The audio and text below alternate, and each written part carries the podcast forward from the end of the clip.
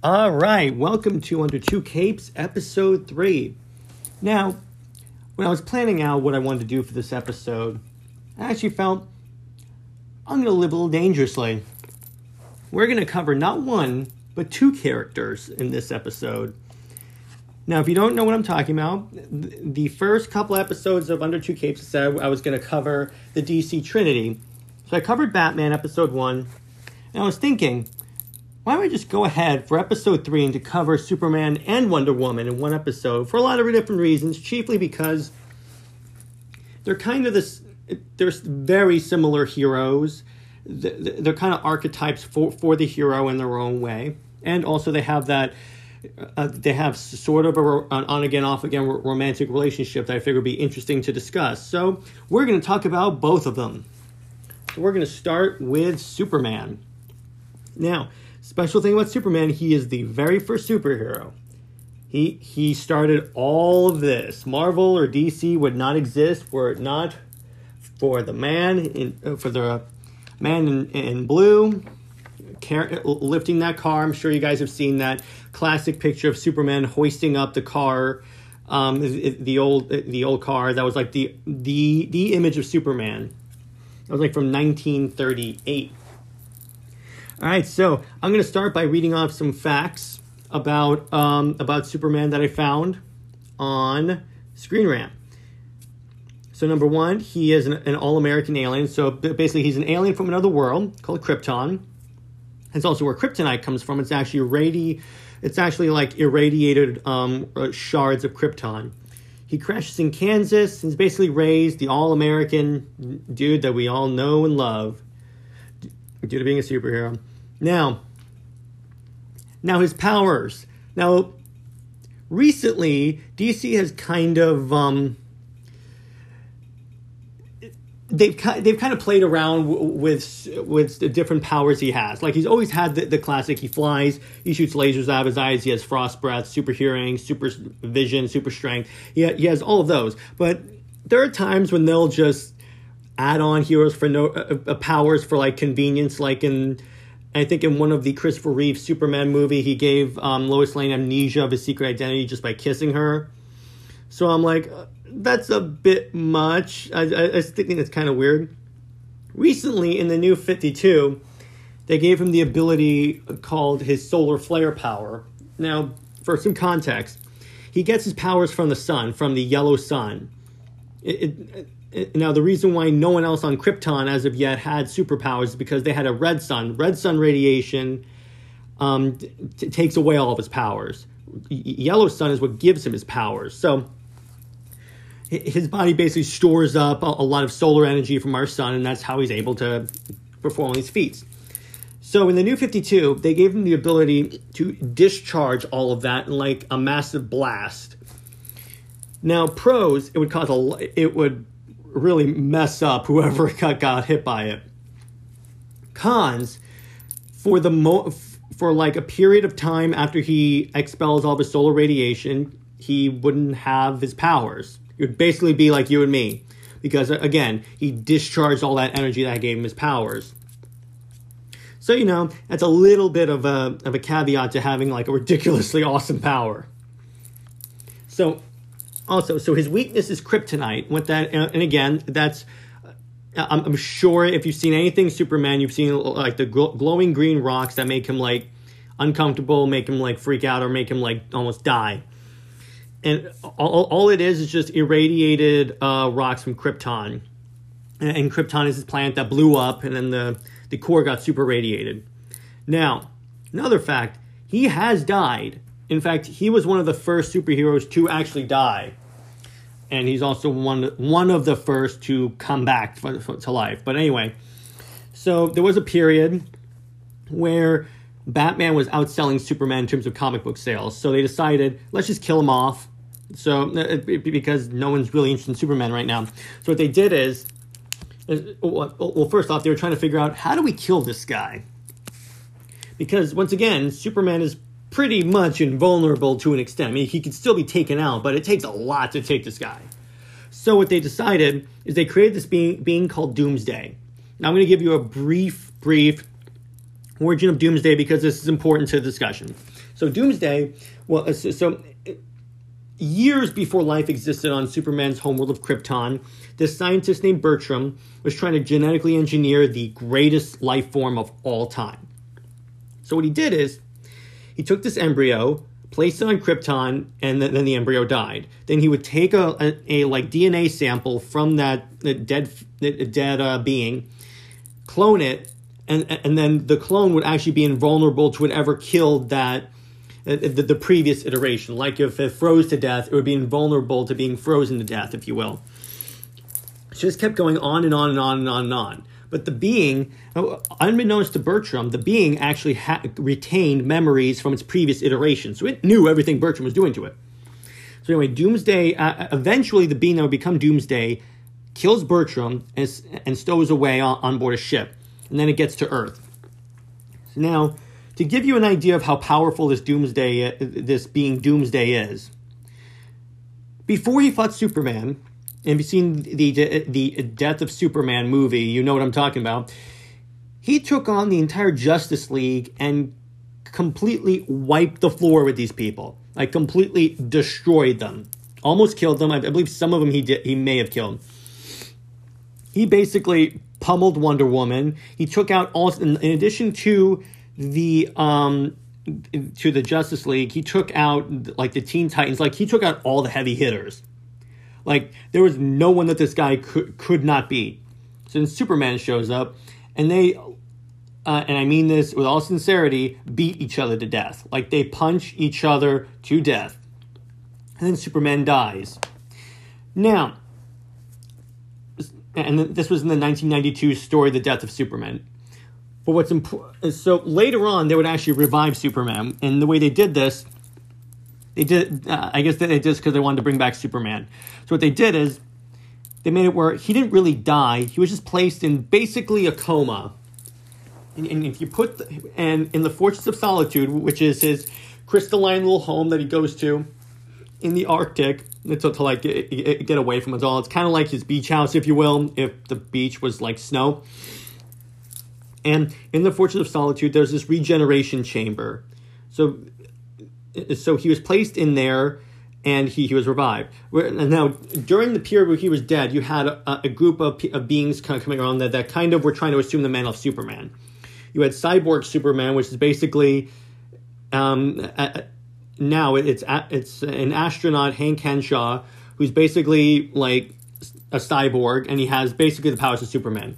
Then you have Steel, who was named John Henry Irons. He's basically a dude in a Superman, in like a metal suit that has a Superman S on it.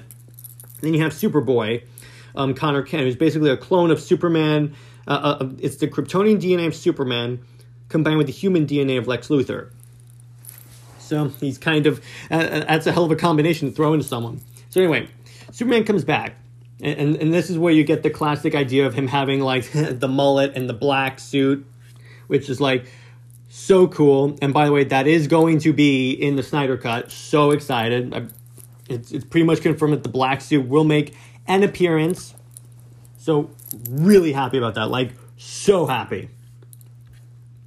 So you had, so he was the first. He's like he's, throughout the years, he has maintained to be like the purest version of a superhero. Like he doesn't kill, despite the fact that he could like take out anyone basically just by flicking them with his finger. But he's always able to like, well, because of his upbringing, let me put it that way. And I'm going to link it to the upbringing. I'm going to explain my reasons for linking it to the upbringing later. But because of his upbringing, he's basically told that, yeah, you have powers, but it's your responsibility to use those powers for good, not kill anyone, and just be a hero. Now, I attribute that to his upbringing because there have been some other stories called Elseworld stories, which ones that exist like outside the main DC continuity that basically explain, hey, if he landed here, what would happen? Where he's landed on these different planets and he's landed in these different scenarios, and it's fundamentally changed the way he approaches being a superhero, or even made him a villain in the case of him landing on Apocalypse and being a child of Darkseid. Yes, that happened. Now, Let's see another fact. Let me see. Let's see what else. He is...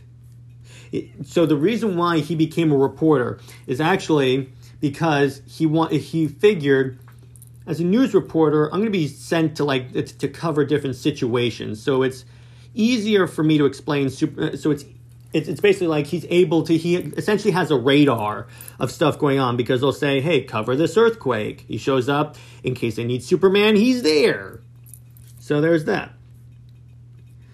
Also, he has fought Batman before, not only in Batman v Superman, but on the story that it was heavily inspired by, which was The Dark Knight Returns, where Superman is a government agent, Batman is like a vigilante again, and I've talked about this in the Batman episode, and this was actually the first time they fought, and this had a major impact on DC Comics publication going later. But anyway, I believe Batman actually won, of course, because he's Batman. Because the thing is that whenever they fight, all you have to do is whip out a wad of kryptonite and you're good to go. But anyway, so he fights Batman, Batman wins, and then there you go. But with that one, it was so popular with the fans that DC made it a common occurrence that whenever they restart the continuity in any way, whenever Superman and Batman first meet each other, they will fight at one point. They did that in the New 52 and Justice League Origin. I've mentioned about how much I love that comic so much. They fought in, again, Batman v Superman. That was kind of their first time meeting each other. So there you go. And again, Batman won because he's Batman. But anyway, so there are some interesting facts about Superman. Now, what's important? So let's talk about different storylines that Superman has been a part of that have been like fantastic Superman storylines. Like you have the one which is Superman Red Sun, which this is a very interesting Elseworld story. It imagines a scenario where, as opposed to him landing in Kansas, he lands in the Soviet Union and becomes an agent for Stalin. But Superman is not all on board with the way Stalin rules Russia, so he actually kills Stalin and takes over as the premier. And at this point, so it's kind of similar to an degree. He still has the morality, like he wants to be a good guy, he wants to be a hero. But once again, his upbringing, that's kind of influencing how he's becoming said hero, because he's a dictator essentially of Russia. And it's kind of funny, you see that Superman Lex Luthor dynamic, because Lex Luthor is the president of the United States at the time, and they're kind of going through the whole Cold War scenario. At the same time, you have the Amazons and Wonder Woman, who, again, have linked up with Superman. And so Wonder Woman doesn't exactly know Superman's methods, per se, in the beginning. She's always... The way she thinks of it is like, okay, he's just trying to save the world and all that. But when she's captured by Batman... Of course, Batman's able to capture Wonder Woman again because he's Batman. He captures her by binding her in a lasso of truth, and when she breaks out, she ages because I'll speak about this in the section about Wonder Woman. She's basically blessed with eternal youth, per se, and that's because it's like a gift from the gods. And when she broke the lasso in Red Sun, she broke a gift, so they just took away all of her gifts, pretty much. So she ages up. And then that's when she started to realize that Superman's kind of not a nice guy in this universe. So she basically closed off the Themyscira to man, like, permanently. But we'll get to that later. So can't talk about Superman without talking about the Christopher Reeve Superman movies, which were, like, so iconic. They were campy, but they were still iconic because it was, like, you had Superman, like... So Lois Lane dies, so for some reason, him flying opposite the Earth's rotation is able to reverse the Earth, is able to reverse time. Which, I get it, it's one of those comic book movies things, so it's kind of like, alright, I'll go with it for a good movie. But it was kind of, it still is kind of odd. But anyway, so you had that. You had Zod, General Zod, who's another Kryptonian who survived the destruction of Krypton, except he's evil and wants to take over because he... So what happened on Krypton was that Superman's father, Jor-El, was warning, hey, we got this impending doom, the plant's going to blow up, basically. What a prophet. And then Zod was trying to take over Krypton at the time. He felt that their little high council thing was too ineffective to do anything. So he was trying to stage a coup. He was basically, he was the villain. So he gets banished to what's called the Phantom Zone, which is basically this pocket dimension used exclusively as a prison. So he gets sent there. He's there when Krypton is destroyed. And then he reemerges along with his wife Feora, and they cause hell for Superman. So he fights him and then puts him back in the Phantom Zone.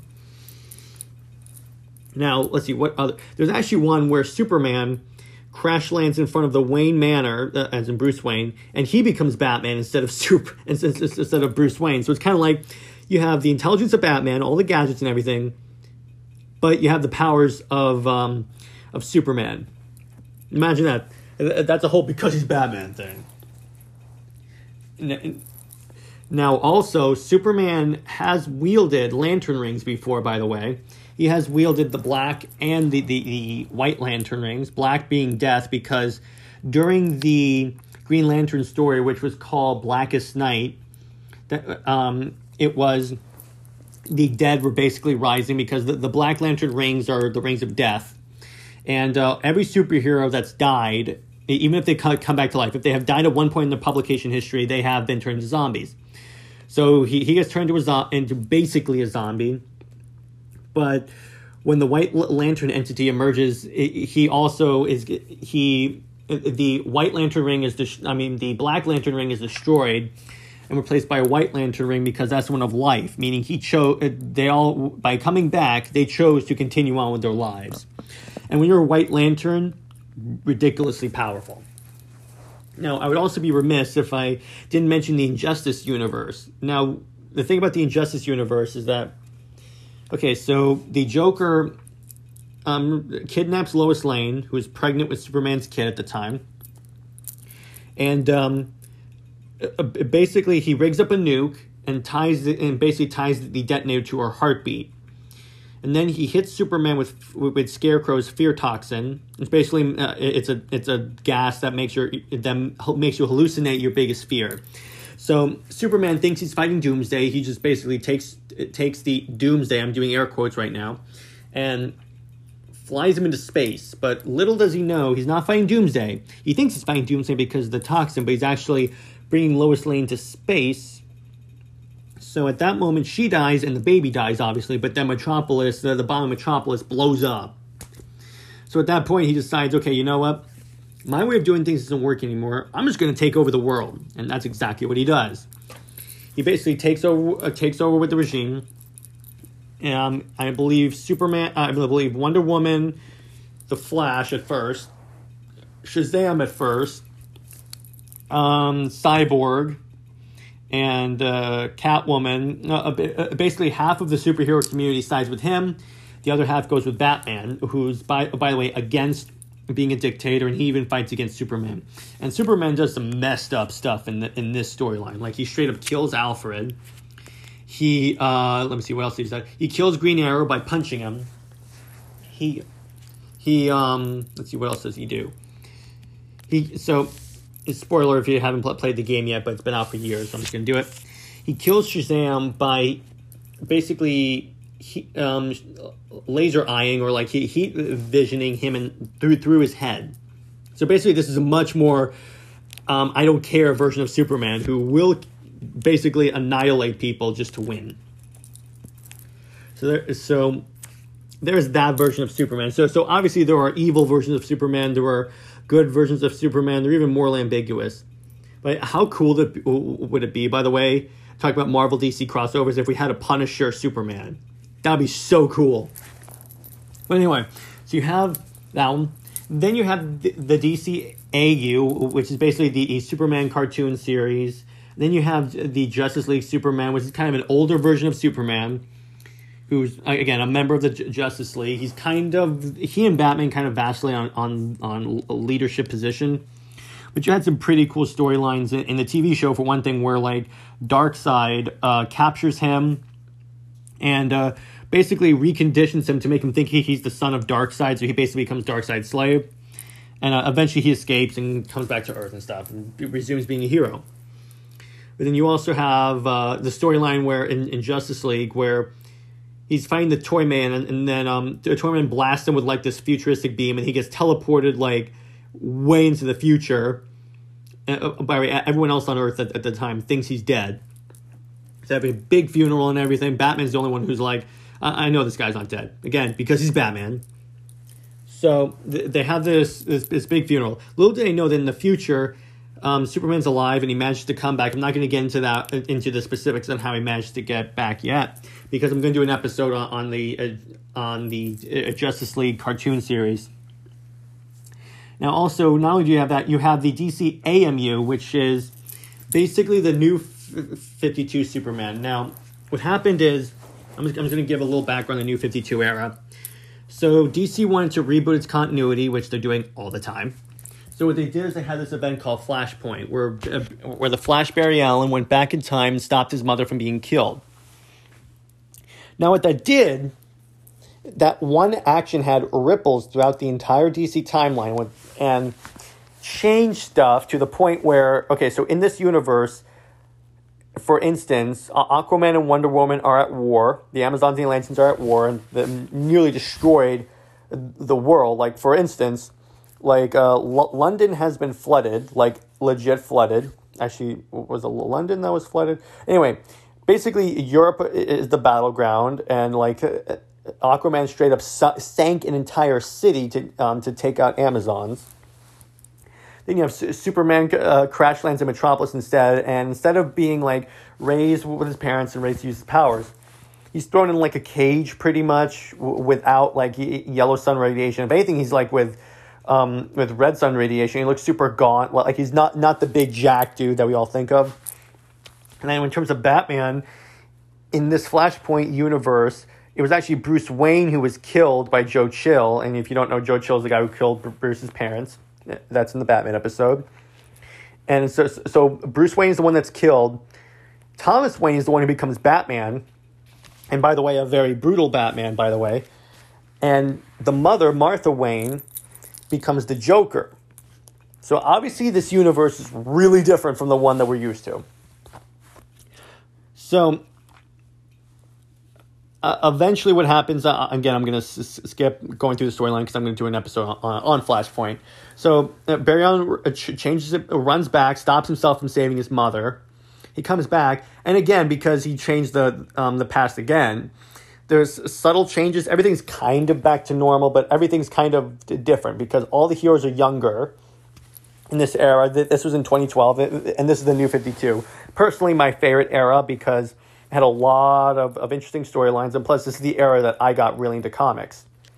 So everyone's younger, nearer to the beginning of their career, and also, the first story, which is the Justice League origin arc, which I love, is taking place before there's even a Justice League, but when superheroes are like viewed with like suspicion. And that's where you have the whole Darkseid invasion and such, and the Justice League is formed. Everyone likes superheroes now, and there's all that. So anyway, so you have the younger version of Superman, and actually what's kind of cool is that his costume is actually like... It's Kryptonian armor, and what's cool about it is that it's actually activated by thought, meaning it's kind of like in Avengers Endgame and Infinity War, where Tony Stark had that little thing on his chest where he would press it, and then the armor would like materialize around him. That's pretty much what that is. So going back to the DC AMU, which stands for DC Animated Movie Universe, that's where you have like Justice League War, Justice League Throne of Atlantis, Justice League Dark Apocalypse War, and such. And that's where you really have that version of Superman who's like younger, going through life. He's in a relationship with Wonder Woman. I'll get to that later on in this episode, as a matter of fact. And you kind of see, the way I liked about the New 52 is that you saw this Superman who's like, he's trying to sort of come to his own as a superhero, and he's trying to deal with a lot of stuff that a young guy should be dealing with anyway. But anyway. You had a storyline there where basically a supervillain stole his virtually all of his powers, and he had to adjust to that new status quo. It even put some strain on his relationship with Wonder Woman, and again, I'll talk about that. But eventually he got his powers back, but It cost them because at that point, they did the whole death of Superman storyline, which I'm going to talk about right now, where a combination of many different factors caused Superman to basically start to physically degrade. It's kind of like kryptonite poisoning. So eventually he dies, but little does he know at the time that the Superman from another Earth, and again, I'll explain the whole idea of the multiverse in a later episode. So Superman from another dimension comes back and replaces him. So that way he can die and like say, okay, at least I know that this new Superman is going to take over for me. So then you have the storyline Superman Reborn, which is one of my favorite storylines ever, even though it kind of wipes out a lot of the New 52. So in Superman Reborn, his son, Jonathan Kent, and this is the alternate dimension Superman, his son is kidnapped by a being called Mr., and this is a really hard name to pronounce, just bear with me, Mixalpidalik. I don't know where they get the idea for these names, is kidnapped, and like reality starts to warp a little bit. So what you find out is that the New 52 Superman actually didn't die. His energy was taken to another dimension. And what Mixalpidalik does, or actually, I'm not sure if he does it yet, but the two Supermen actually combine into one being. And apparently that's the way it was supposed to be. It's like there were both two halves of one being that was supposed to merge. And then that's where you get the current iteration of Superman and DC Rebirth and like the new age of heroes and such. So you have a lot of continuity. By the way, whenever I talk about DC, there will be a lot of talk about continuity changing because they do it all the time. But so anyway, the New 52 Superman is still there because in the storyline Doomsday Clock, what Jeff Johns did, he's the writer of Doomsday Clock, he took the New 52 continuity and gave it its own dimension. Like the New 52 is in a different continuity. Is in a different dimension other than the Earth Prime, the one that we all know and love, that we read all the time. So in other words, everything New 52 is canon. It is canon, but it's in a different dimension. So if you read a comment that says the New 52, it's still canon, it's just in a different Earth. It's not canon according to the current continuity, but we'll see what happens with the new continuity event that's currently happening called Death Metal, but that's not relevant to Superman. So, now, what else can we talk about with Superman? So, as it is Father's Day, by the way, this episode is dedicated to my dad, who inspires me to be a better man every day. I would be remiss if I talked about the fact that he is a father in the current continuity. His son, Superboy, is named after his Earth father, Jonathan Kent, who's kind of, it's kind of funny because the son asked Superman these questions like, why did your original suit have red underwear on the outside? I don't remember the answer to that, but I think it's really funny how like every Superman fan is like, thank God someone asked that. So he is a father, and he's kind of, it's interesting seeing Superman as a dad to a son who shares pretty much all of his powers. He's trying to like lead by example, if you will. Now we are going to... Actually, no, we're not going to switch over to Wonder Woman yet. Let's see. I almost forgot. We got to talk about Man of Steel.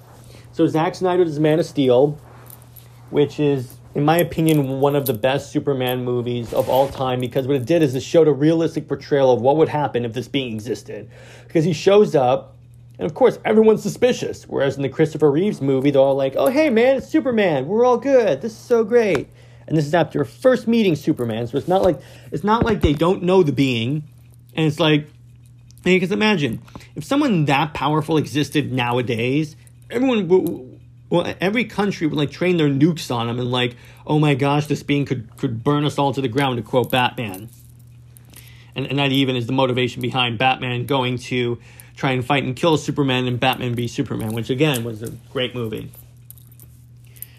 Now, and what you saw in Man of Steel is all the little events that sort of pushed Superman to take that role as a hero.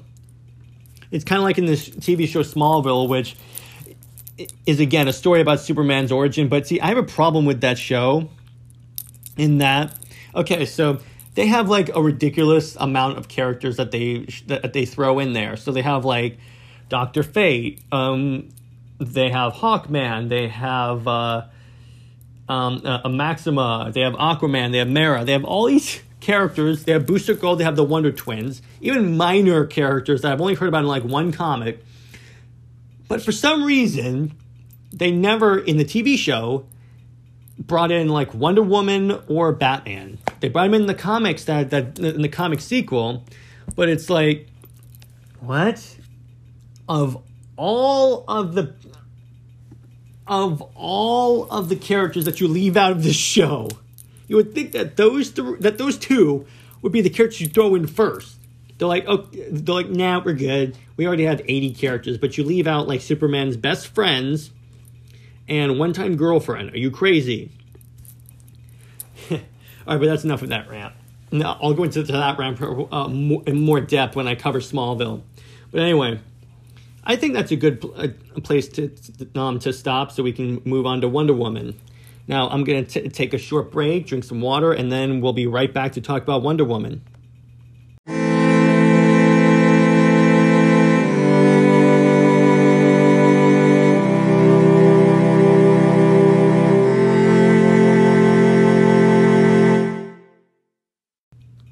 All right, now we are talking about Wonder Woman. So, this girl is, so Wonder Woman is, again, I'd say my second favorite superhero, Superman being the first. What's interesting is that about Wonder Woman. Okay, let me get to her. Let me get to my facts about Wonder Woman. Now, so in the New 52, they kind of established her origin being that she is the daughter of Zeus. I mean, she was told at one point that she was molded by her mother, Hippolyta, Queen of the Amazons, out of clay, and then the gods blessed her with life. But apparently, she's the daughter of Hippolyta and Zeus. Okay, so the guy who invented her, William Marston, was actually heavily involved in, has been credited with inventing the lie detector. That's why she has the Lasso of Truth. And by the way, let's talk about what armaments that she carries in the battle, because I think that's really important to talk about with this type of superhero. So she has the Lasso of Truth. She has super strength. She has an invisible jet, which that's been used in a lot of different. That's been like hinted at that she has in certain continuities, but in other ones it's like, no, she doesn't have this. She has her bracelets, which actually, I found this out recently, her bracelets actually aren't just for blocking things. See, being a demigod, she has very, very, she is like ridiculously powerful. And when she takes that off, all that power just turns on and she goes like nuts. In nuts, I'm not talking about nuts like she goes crazy and kills Superman or anything, but what happens is, her powers go up like exponentially, like to the 10th power, like really intense.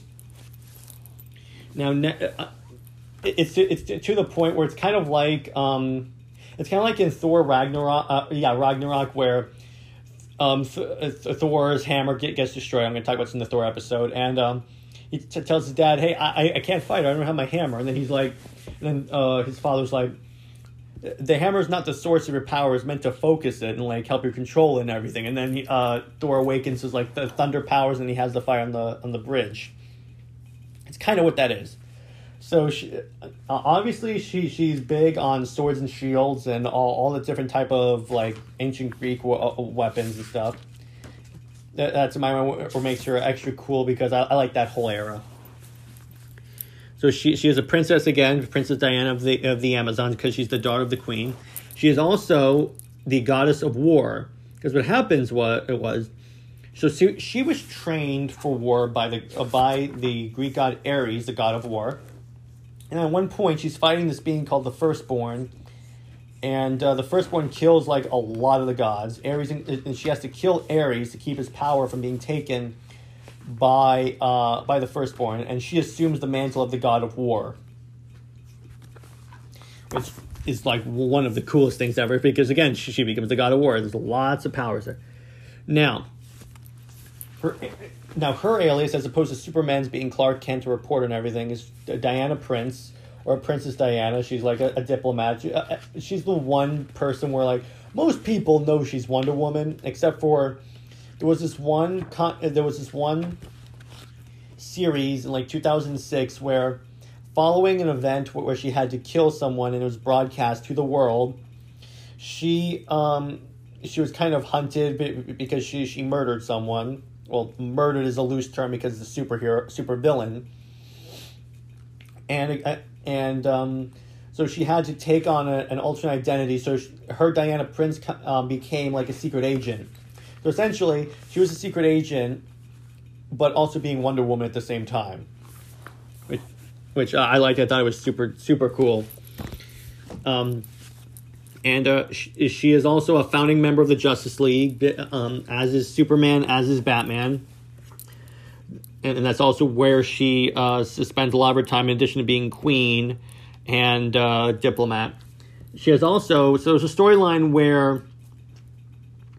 where Marvel and DC kind of connected and like had their own like stories where like different Marvel characters would fight DC characters, and then the people could vote on who they wanted to win.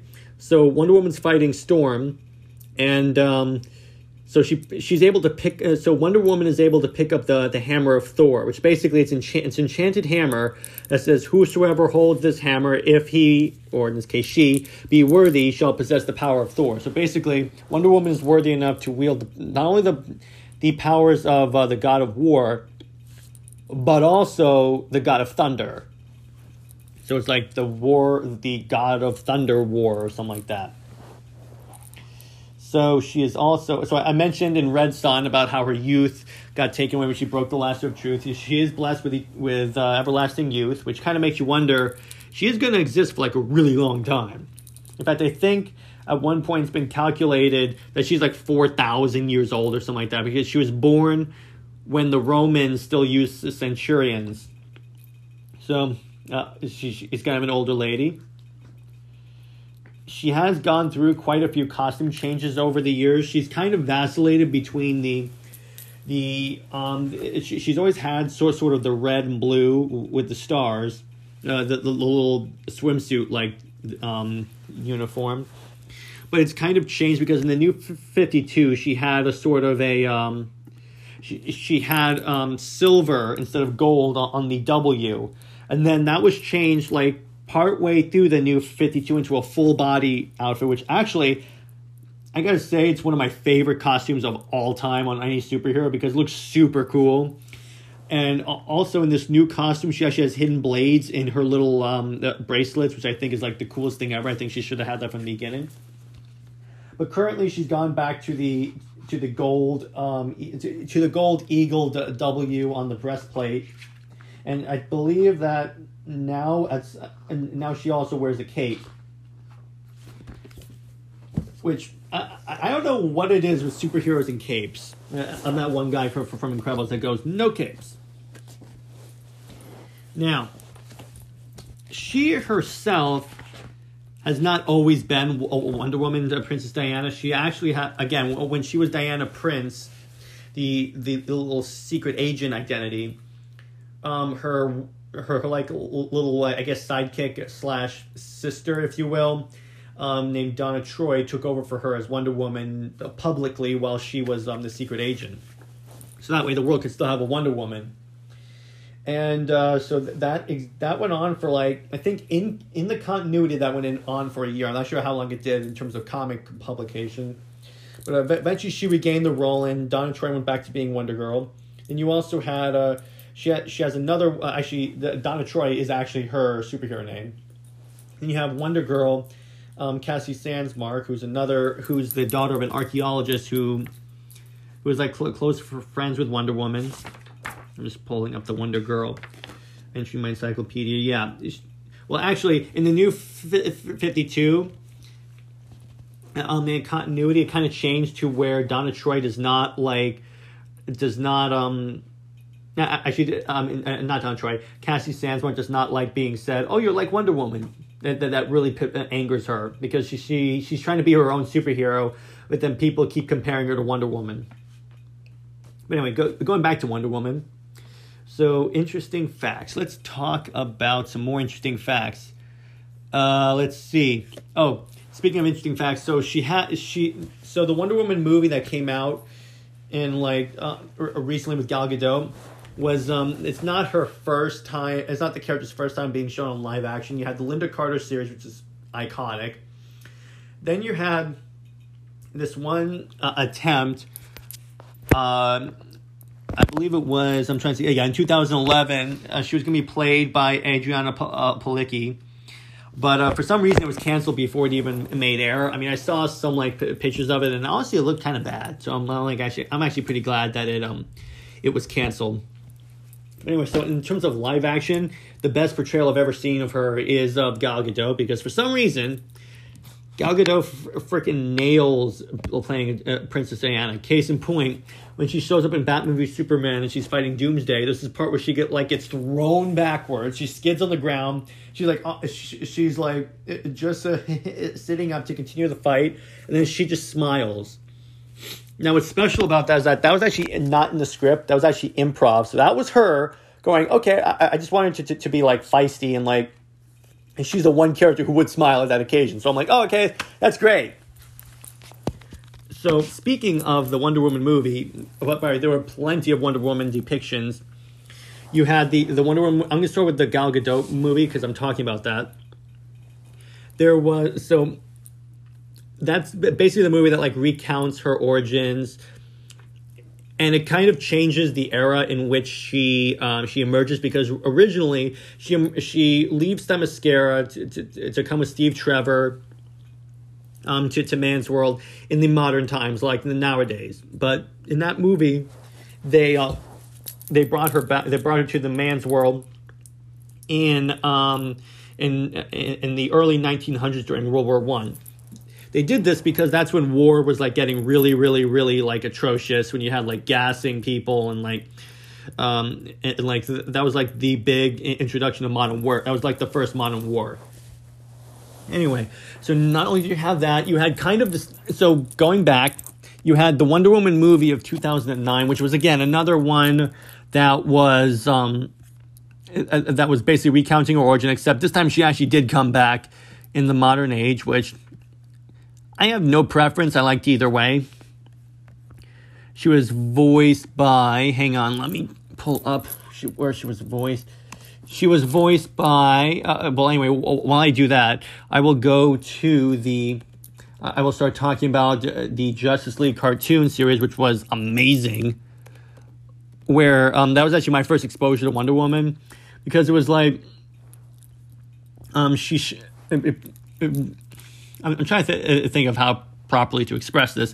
It's you had her. She's for some reason, this portrayal of Wonder Woman is super, super pissed off all the time, which I think is really funny. In fact, it even causes some arguments with other Justice Leaguers. It's really hilarious. So you have that portrayal, which I thought was pretty spot on, honestly, because she is kind of pissed off all the time, being the goddess of war and also truth. And also there was a storyline where she became the goddess of peace, which I think is kind of interesting. So the Wonder Woman in 2009, she was voiced by Kerry Russell, which I thought she was pretty great. She was pretty cool. And then you have the Wonder Woman from the DC AMU, who was voiced by... Let me pull that up really quick. Bear with me. She was voiced by... the AMU Wonder Woman was Again, there haven't really been any portrayals of Wonder Woman where I felt, oh, that's kind of stupid. I really wish they didn't do that.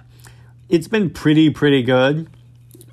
For the most part, there have been some portrayals where they've made creative decisions where I'm okay, but all in all, it has been pretty good. Oh yeah, Rosario Dawson is the one who portrays her in the DC AMU, which I think she does a good job. I think she does a good job. That's also the storyline. That's also the universe where they start off with the Superman Wonder Woman relationship, which I'm going to talk about in the last part of this episode. And so you have her, and then so let's talk about. Let me see what else did I want to talk about. Let's talk about. I talked about the MU. Let's talk about interesting storylines that she's been at least involved in or a major part in. So recently, when they did DC Rebirth, they basically had this idea where, what if Wonder Woman was having trouble remembering her origins? And so what they did is they had this idea where Wonder Woman doesn't know what's real or anything in her memory. So she goes through this entire journey of self-discovery where she finds out a lot of her stuff. A lot of her New 52 origins was like fake memories. Again, the New 52 continuity is its own Earth now. So it's not like it's all of a sudden non-canon again. But for purposes of posterity, we're just going to go with this.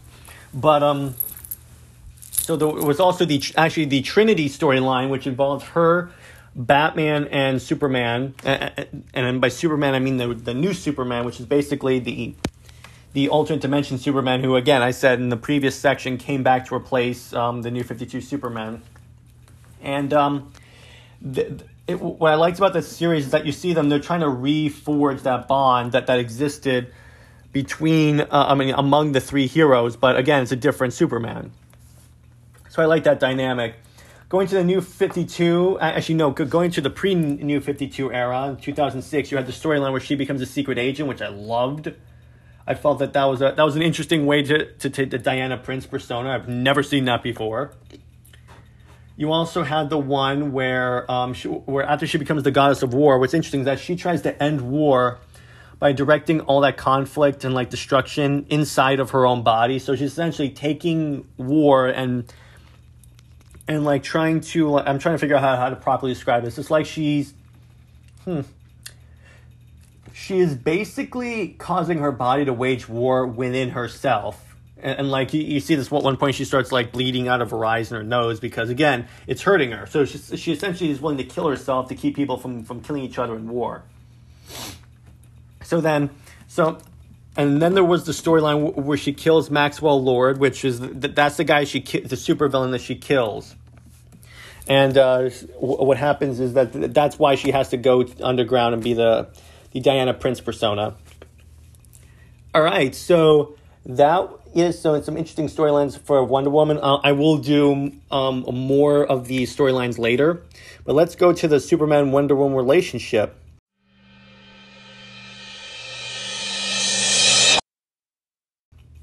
All right, so, and this is one of the, I would say, the most controversial thing that the New 52 era did is they, in the Villain's Journey arc, which I'm pulling up right now, and the issue I'm referencing is Justice League issue 12.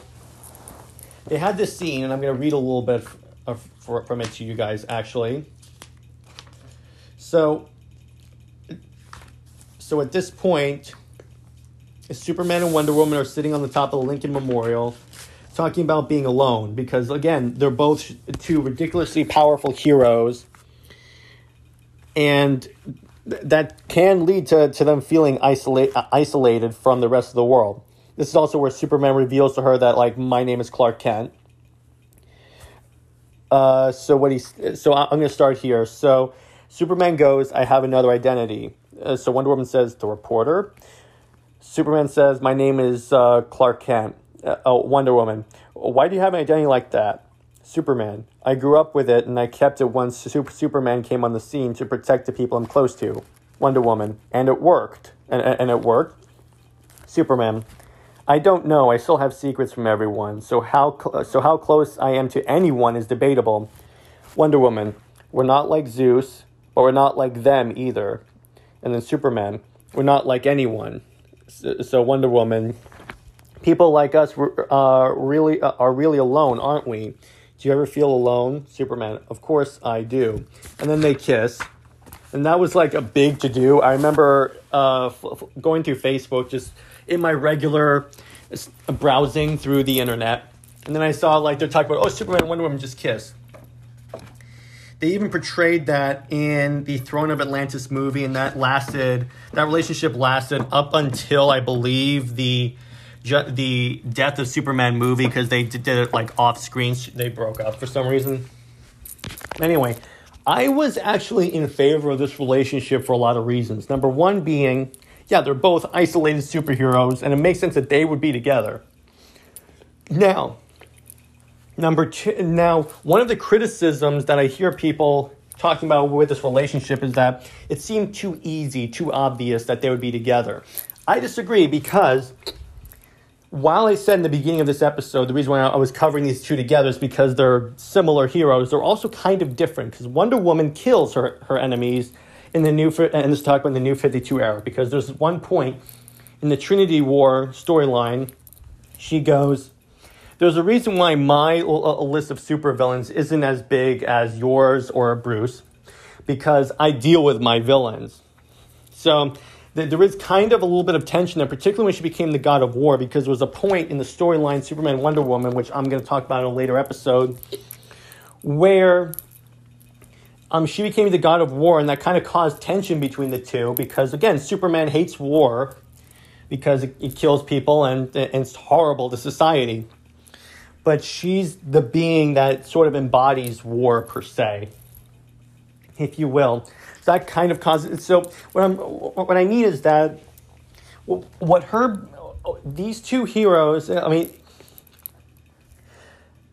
let me explain it this way. They are both similar and different at the same time, because they have different sort of moral codes, if you will, that sometimes conflict. So it's not always as easy as people think. Now, granted, that them being of similar power level, it does that is kind of easy and stuff. But again, it's not as easy as people think. Now, what's actually interesting is that, so in the New 52 continuity, she originally dated Steve Trevor, who was played by Chris Pine in the movies, but in the comics I couldn't stand him. Like him in the movie, don't like him in the comics. But what's kind of interesting is that she breaks up with him and then goes to Superman.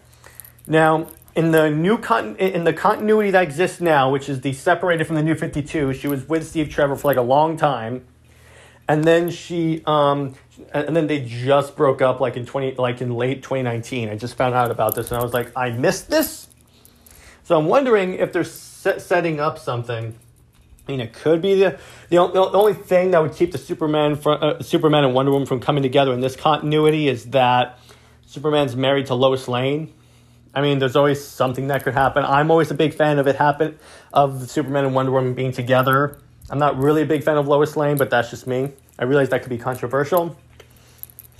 But anyway, so by the way, reiterating a previous point, again, she's one of the only characters not shown in Smallville, despite the fact that she is one of the DC's Trinity, which basically means the three most popular heroes in all of comic books, actually.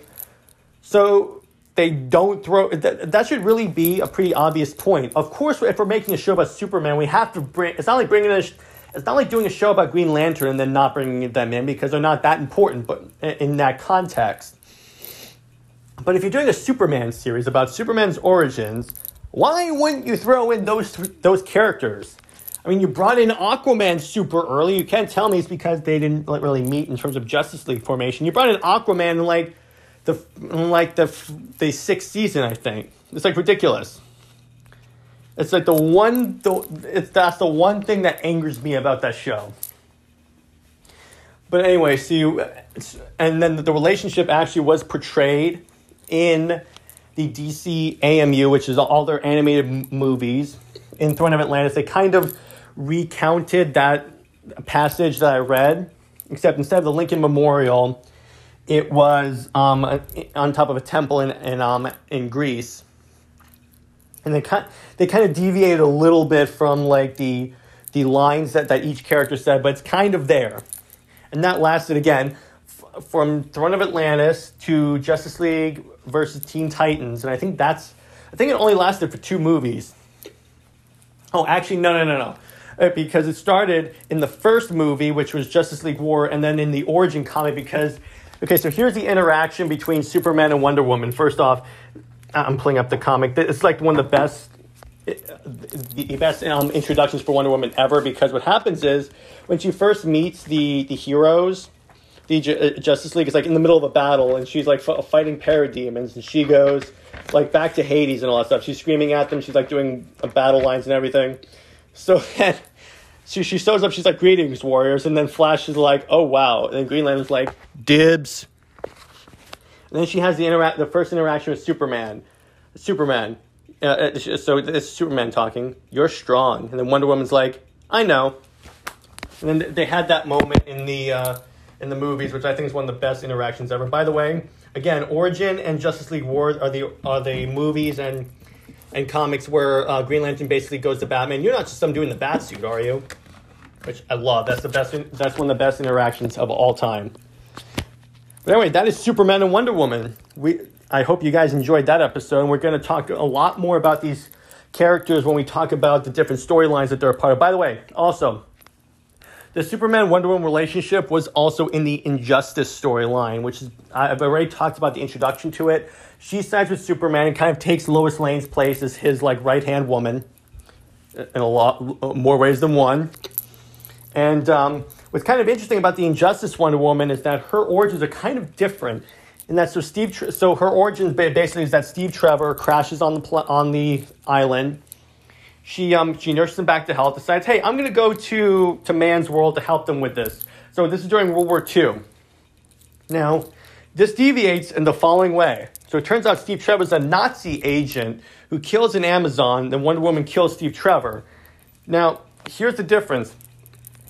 This Wonder Woman didn't grow up like around love. From this point on, she grew up with a profound distrust of mankind, which later informed her behavior in kind of manipulating Superman to become the dictator. So this Wonder Woman, you can make the argument that Wonder Woman is actually the main villain of Injustice, and even more than Superman, because she pushed him to that point. Wonder Woman has always been that hero that will encourage Superman to do stuff. Like he'll say, "I want to do this, I want to do this, I want to do this." And then she'll go, "Okay, cool." There's a lot of different reasons. She has like a lot of trust for him, and it has been hinted at many times in the continuity outside the New 52 that she is in love with Superman, but again, Lois Lane's in the way. I'm like, let's just swat her away and you're done. But anyway, so she's always been his enabler, if you can use that term. All right, now that's done. So that's Superman and Wonder Woman. We have now talked about my three favorite DC characters and comic book characters of all time. The next, I'd say 2 or 3 episodes, I may do, again, 2 and 1, are going to talk about Captain America and Thor and Iron Man, which I think are like the Marvel version of the DC Trinity, because you have Captain America, who's basically like Superman in terms of their ideals and all that stuff. Batman is Iron Man for obvious reasons, and Thor is like the closest I can get to Wonder Woman. Now, when I talk about the Squadron Supreme, which is Marvel's version of the Justice League, I will talk about how, pretty much, by the way, I will talk about in the current storyline how they're basically carbon copies of the Justice League, particularly Power Princess. I will talk about that. Actually, maybe after we do the Marvel Trinity, I may talk about the Squadron Supreme, particularly in this continuity. So let's see, what else we want to talk about? By the way, so now for our remaining couple of minutes, we're going to talk about that Zack Snyder trailer that was dropped for the Snyder Cut. So he dropped this trailer, and I'm going to recount it. If you guys haven't seen it yet, you can just log off now and then go watch it. So Wonder Woman's in like a crypt, and she has a torch, and she holds it up to the wall. Then you see a pattern, a painting, if you will, of a being that looks exactly like Darkseid. It is Darkseid. And then you hear Lex Luthor from Batman vs. Superman saying, "The bell's already been rung," basically saying he's coming. And then you see, and then it cuts to a sort of scene from like the theatrical release of Justice League, except it's Darkseid instead of Steppenwolf standing there. And that's it. That's all we get. And I'm watching this, and I'm like, "Oh my gosh, it's coming!" It's like that confirmed in my mind that we're getting everything we were promised. We're getting everything we were promised, finally. Thank God this thing's coming out. All right, well, with that, I will leave you with that. And I hope you enjoyed this episode of Under Two Capes. We'll be back with you next week when we start talking about the Marvel Trinity. Anyway, have a great day. Have a great Father's Day. It's the time we're recording this. Have a great Father's Day. And remember, the multiverse is ever expanding.